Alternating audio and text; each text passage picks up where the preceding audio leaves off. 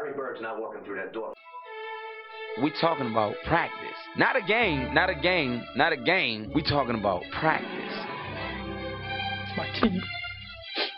It's my quarterback. The kick. It is. God! God! God! To be the man, you gotta beat the man.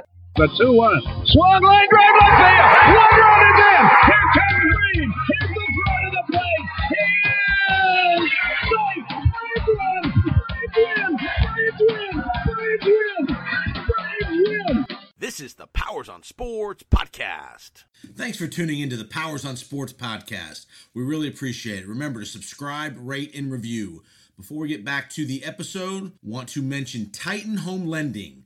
If you have any home financing needs in the state of Florida, reach out to me, Jason Powers, Titan Home Lending, 205 790 1404. I can help you with a home purchase, with a refinance, with a cash out refinance, with a renovation loan, a VA loan, FHA loan, conventional loan, and virtually anything in between relative to home financing. So reach out to me at Titan Home Lending, 205 790 1404. You can reach me on email at jpowers at titanhl.com. Enjoy the rest of the podcast. Welcome back to the Powers on Sports podcast. I'm your host, Jason Powers. Appreciate you finding us on the various podcast platforms that you may be utilizing Google, Stitcher, Pandora, Apple, and all the rest. So appreciate you joining us for another episode. Interesting week in the world of sports. NFL schedule was released. All the news around Tim Tebow. We have a little Triple Crown horse racing controversy with Medina Spirit and the Kentucky Derby and Mr. Bob Baffert. The episode tonight, we are going to do a little rant. We're going to make it short and sweet. We're going to hit on three topics. I'm going to give you some opinion on those three topics, and we're going to go on from there. Remember, reach out to me at JPO Sports on Twitter if you have any comments or questions. Love to hear from you. JPO Sports on Twitter. If you got any suggestions, I might have some sports content related news to, to a partnership we may be uh, announcing here soon with another entity, but we will let you know when that becomes final. I think there's some opportunity maybe to do something. We're going to collaborate with with some other content producers and hopefully make the podcast better and hopefully expand our reach around the world. So, all right, let's get to first things first. NFL schedule was released. Opening night, Raymond James Stadium, Super Bowl champion Tampa Bay Buccaneers are going to host the Dallas Cowboys on NBC with Michaels and Collinsworth. Pretty predictable that the Cowboys was, were probably going to be in the mix here to go, come to Tampa. Traditionally, the Super Bowl champions host that Thursday night. Cowboys with Dak Prescott coming off of his major injury last year. The ratings bonanza that the Cowboys always bring around the country. And obviously, you have the Tom Brady defending champion uh, angle with the Buccaneers. Everybody back for the Bucks. A big time ratings uh, expectation here in Tampa for NBC. I think you'll see a huge rating there with, again, Jerry Jones. Should be a near capacity stadium, if not full capacity, down here in Tampa, Florida. So I think they did, NFL did a nice job there picking the Cowboys. The other logical possibility was potentially the Buffalo Bills, who were on the Buccaneers schedule, but they'll be hosting the Bills later on down the road. Game number two that's going to have the whole NFL buzzing. Tom Miss Edward Brady returns to Foxborough. Week four, Sunday night in New England. Belichick, Brady, Kraft, seven Super Bowls in Gillette. You couldn't have drawn up a better game. This is probably going to be the highest rating rated game in NFL history, regular season game in NFL history. You have to put it on Sunday night. Uh, Sunday night, in my opinion, has kind of taken over as the mate as the number one prime time game as opposed to a Monday night. Back in the day, it used to be Monday Night Football, ABC, Cosell, Al Michaels, Madden. Sunday night has, in my opinion, has kind of taken the mantle as the number one primetime spot for a standalone game. I think the question you're going to have and people are asking is should the game have maybe been a different weekend? Is week four too early in the season for the game? Should the game maybe have been later in the year when there's some playoff implications on the line? I think it's a great time to do it. One, you don't you want to almost you want to try to guarantee that you're going to have no injury issues. The game's in early October, week 4. The odds of, you know, Brady being injured where he can't play are probably pretty slim. You have the the the question in New England, who's going to be the quarterback? Is it Cam Newton, Mac Jones? I think you could have some drama there because if the Patriots were to get off to a slow start, a 1 and 2, 0 and 3 kind of start, which is doubtful, but if they did, potentially you could have Mac Jones starting against Brady. Here's a nugget that's kind of interesting that I did not know until it was brought to my attention when the schedule was released. Brady is about 1,200 yards or so away from passing Drew Brees as the all time leading passer in NFL history. And potentially, if the guy throws for 300 yards in four straight games, he should. He would get, he would surpass that record potentially in Foxborough Sunday night, Tampa Bay in New England. What a what a what a game! What a the anticipation will be off the charts and such. So, um, several good week, week one matchups. You have Matthew Stafford hosting the Bears. You got the Ravens and the Raiders on Monday night. You got the Saints and the Packers. What's going to happen? Rodgers. Who's going to be the starting quarterback in New Orleans? Jameis Winston, Taysom Hill. Cleveland goes to Kansas City. Rematch of the playoffs. So very good, very good week one schedule. Some monster games throughout the year. Kansas City and Green Bay will play. You got some huge Monday night and Sunday night matchups that are going to be sprinkled throughout Fox, CBS, and ESPN. I think I saw an interview on on the schedule show with all the uh, the primary commentators, Joe Buck, Nance, Al Michaels. They are all very pleased with the schedule they have. But again, Sunday night is the number one slot, in my opinion, for the NFL to plug some of these games in. And they did a nice job putting the Bucks Cowboys and then Bucks Patriots week four in the right slot. I like it. You don't want weather to be a major issue in that game either. If that game's later November, December, you could have, you know, rain, snow, all that stuff. And I think the NFL wants to give the Patriots an opportunity if they choose to do it. Belichick won't do this, but Kraft may do some kind of, uh, you know, video uh, commemoration with Brady. It will be very interesting to see how the Patriot fans embrace Brady as he comes out of the, the tunnel for warm-ups and obviously for the uh, starting lineups and such. So awesome schedule release. I'm not all, you know, people say what the the schedule release should be a national holiday. I don't know about that, but great good job by the NFL piecing together this schedule, balancing the schedule throughout. Week 8, remember they're playing 17 games this week with only one bye. Teams have byes as late as week 14, which is interesting, and as early as I think it's week 5 is the earliest. So from week 5 to week 14 you have bye possibilities. Remember week 18 there will no there will be two games that will be flexed from Sunday to Saturday. So you'll have uh, you'll have two Saturday games. You'll have a bunch of uh, a, a full slate on Sunday, and then you'll have the Sunday night game in Week 18, which is typically a do or die situation for for both teams as far as playoff implications. And they usually put that game will typically be the last game on Sunday night. Will be a win and win in advance, lose and go home type of playoff game. So you've seen last several years a division championship, while uh, you know on the line, winners in, losers out type scenario, and I'm sure you will see that again. So interesting that again, 18 weeks. September the 9th is the opener, Raymond James Stadium. Hopefully your team got a good schedule. I did, you know, I have not looked at every team's schedule, but I'm sure there are some uh, interesting uh, scenarios where teams have multiple road road games in a row. I did see that Baltimore, out of a five week stretch, had f- four home games and a bye. I don't know if I've ever seen that before, where they've had four straight home games in you know circled around a bye. You got some other good matchups. You got Trevor Lawrence, Joe Burrow, uh, Zach.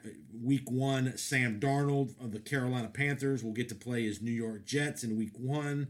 So good job by the NFL putting that schedule together.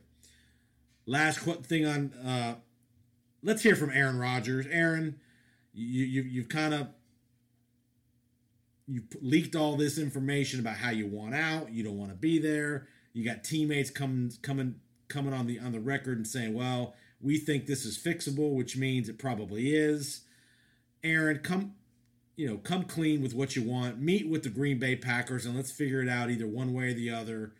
Um, remember on the calendar, June 1 is a big day in the NFL. The next probably big day because that's when the new that's when you can you can uh, some, from sat from a salary cap perspective you can transition some dead money to the to a preview to a, to the future years. If you cut a player after June 1, you have the ability to to slice up some of the money that you owe somebody. You can split it up over a, over a couple year period after June one. So again, you may if you if it if it gets to the point where it's a where it's a major unfixable situation in Green Bay, uh, June after June one will be the time that you would see something potentially happen.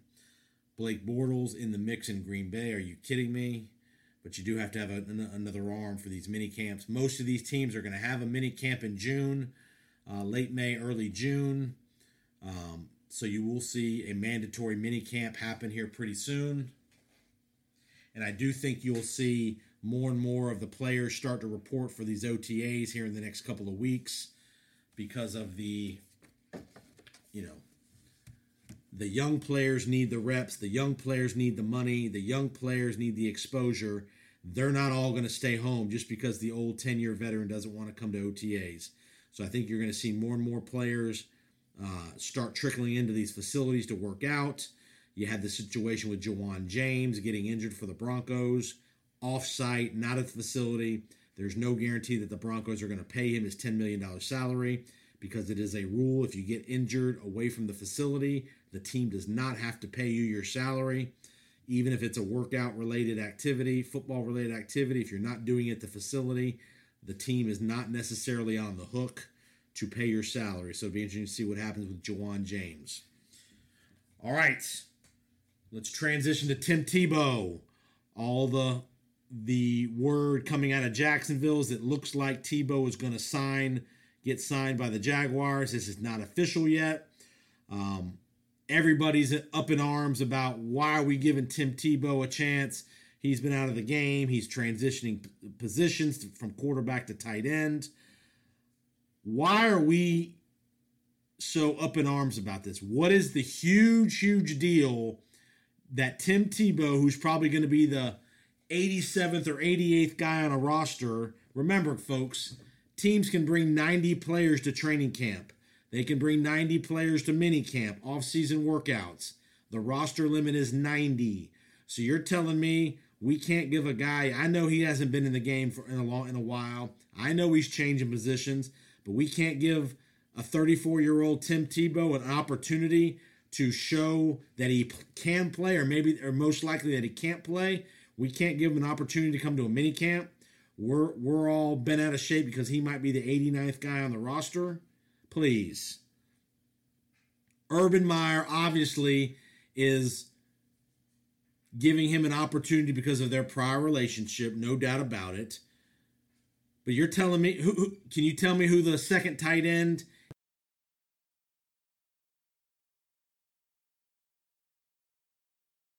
tight end in Kansas City is? The answer is no. Can you tell me who the 88th player in training camp for the Chicago Bears is? For the Miami Dolphins? No. So please, let Tim Tebow come to camp. he will quickly show everybody he either can play or he, he is overmatched.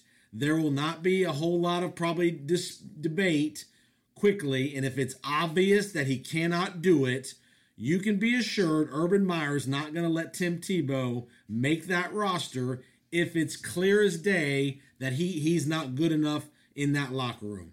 Because what he won't do is he won't blow up the locker room by keeping a Tim Tebow if it's clear, clear, clear that he can't play. Now, if he's marginally a second or third tight end, it wouldn't shock me if he could play, if he kept on the roster. Because again, Tim Tebow is gonna would, is gonna play on all the special teams. He's gonna be an H back kind of guy. He's gonna be a guy that you can u- potentially use around the goal line as a wildcat, as a thrower, as a potential runner, and if anything, if he shows that he is at least marginally competitive blocking guys, because that's going to be the big key, is can he block linebackers? Can he block potentially a defensive end? If Tim Tebow can at least be marginal in that area and be adequate, he's going to get an opportunity. Because I bet he can catch the ball. He's not the greatest athlete in the world, but again, second and third string, second and third tight ends aren't great aren't typically the greatest athletes either, or they wouldn't be the second or third tight end. So let's give Tim Tebow an opportunity. More than likely he won't make it, but let's give him an opportunity. You never know. Did we did, did we kill George Foreman? Did we kill if Terrell Owens uh, showed that at 4, 37, 38 years old he could still play? Would we give him a tryout? How many opportunities have we given Josh Gordon after being suspended? How many opportunities were given to Aldon Smith, who was out of the game for four or five years? And I know it's different. Tebow's changing positions. And granted, Tebow should have taken an opportunity four or five years to go to transition positions because he probably could be a pretty decent tight end if he had a little more time to work on his craft, to you know, to, to learn the blocking techniques and those kind of things. I bet he could be a serviceable second tight end. And I do think he can be a, a pain in the neck for defensive coordinators when it comes to uh, goal line packages, potentially throwing the ball, things like that. If anything, if he makes the team, he's going to make the, the, the opponent's defensive coordinator spend an hour a week figuring out how to defend some of the things that he could potentially do.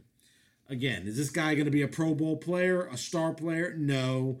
But guess what? He might be a, a good special teams guy. Have you ever heard of Larry? Did you ever hear of Larry Izzo? Great special teams guy. Larry Izzo. You don't think Larry Izzo and Tim Tebow aren't aren't pretty close athletically? Every team has four or five guys on their roster that are primary are nothing but special teams guys. They don't have any desire to be in the rotation. The coaches don't want them in the rotation as a linebacker, as a DB, unless there's nobody left on the roster to play. And I could easily see Tim Tebow being a special teams guy and a gadget guy around the goal line. And again, if it makes the defensive coordinator for the other team spend an hour a week thinking about what Tebow could do, that's one less hour they're focusing on Trevor Lawrence and such. So I don't kill Urban Meyer for this. You know, guys in the locker room, you know, get up. He, Urban Meyer will take a beating is if it becomes clear that Tim Tebow's not good enough to be playing and he's kept on the roster. But I think Tim Tebow potentially could be marginal enough to be a second or third tight end, i.e. H-back kind of guy that could could contribute in some limited packages for the football team. So give Tebow a chance. He's not taking a spot from anybody. He's not taking a spot from the 88th and 89th guy on the ro- in training camp roster. So please, let's stop all that. And Jacksonville needs some good publicity. So it ain't the worst thing in the world for Jacksonville to be in the news. Us talking about Jacksonville and Urban Meyer. Last thing I'm going to talk about Medina Spirit and the Kentucky Derby controversy. Medina Spirit fails the drug test after the Kentucky Derby. Bob Baffert, the dirty trainer, allegedly doesn't know what happened. How does it happen? I have no idea. Goes on a media circus tell, telling everybody and their mother, I have no idea how this happened. CNN goes on Fox, goes on ESPN, tries to get ahead of the story, doesn't know how this happened. And all of a sudden, two days later, he comes out and says, Well, it was in a therapeutic cream that we applied. We didn't know the steroid was in there. Okay, sure, sure, Bob. Um, and that was the cause of the of the potentially the failed drug test. We're still waiting on the second sample to be run. He he Medina Spirit is slated to be in the Preakness this weekend. Um, Bob Baffert has been banned from Churchill Downs, which he should be. My question is, why aren't more people in the media calling out Bob Baffert and not just tippy toeing around the topic? Call the guy out. He's been busted multiple, multiple times with horses that have failed drug tests. Not once, not twice, six, seven, eight times. He's he's had big time horses fail drug tests at big events. Not all Kentucky Derby type events, I get it, but still, Baffert needs to be called out and he needs to be dealt with other than a simple slap on the wrist fine, which is meaningless. Suspend the guy. Again, give him his due process. If the t- if the test comes back as a false negative, then exonerate him. But if it doesn't, the horse racing community should nail Bob Baffert. The media should be all over him, call him out, question him, make him answer the, the questions. Bob Baffert's no no no dummy. He doesn't have Tom, Dick, and Harry messing around with his horses on a day to day basis. He has his team training his horses, feeding them, bathing them, treating them. So if these horses are failing drug tests, it's because people within his team are trying to manipulate, get around the rules, and are doping these horses to some degree. You know. So call this guy out, especially if he fail if, if he if he's if he's convicted of this offense. I don't. I mean, obviously you can't blame the horse, but it's. I feel bad for the horse. He won a great race at the Kentucky Derby. You know he's going to run in the Preakness. Be interesting to see how that goes on Saturday in Baltimore at Pimlico. But uh, let's let's let's let, let's let's let Bob Baffert have it if he's guilty here. Let's suspend the guy for a year, fine him a million bucks, do what you got to do as a horse racing community, and stop this nonsense because these trainers try to do everything they can to, to you know juice up these horses to where they can run just a little bit faster, a little bit longer, all the things that go into lung capacity and all that kind of stuff, and to, and to keep them healthy. And ultimately, these horses are the ones that have to suffer down the road when they break down because of the steroid and because of the drug use. So call him out, Bob Baffert. Let him have it if he's guilty. All right. Thanks for listening to the Powers on Sports podcast. I'm Jason Powers. Have a great week. Enjoy the Preakness. Hopefully, your NFL team has a good schedule. And let's let Tim Tebow give him an opportunity in, in training camp and mini camp. It will be very clear very quickly whether Tim Tebow can play or not. Give the guy a chance. It ain't hurting nobody. And if he doesn't make it, he'll get cut quickly and we'll move on. Okay? Have a great week. We'll see you next time. Powers on Sports Podcast. Remember, subscribe, rate, and review. Talk to you later. Thanks again for listening to the Powers on Sports Podcast. Remember to subscribe, rate, and review on whatever podcast platform you are hearing us tonight. Remember, you can reach out to us on Twitter at JPoSports. So we'd love to hear your feedback, comments, suggestions for future episodes. And again, thanks for all the support. Remember to share the podcast with your friends and colleagues, and we'd love to see you back next time for the next episode of the Powers on Sports podcast. Have a great week.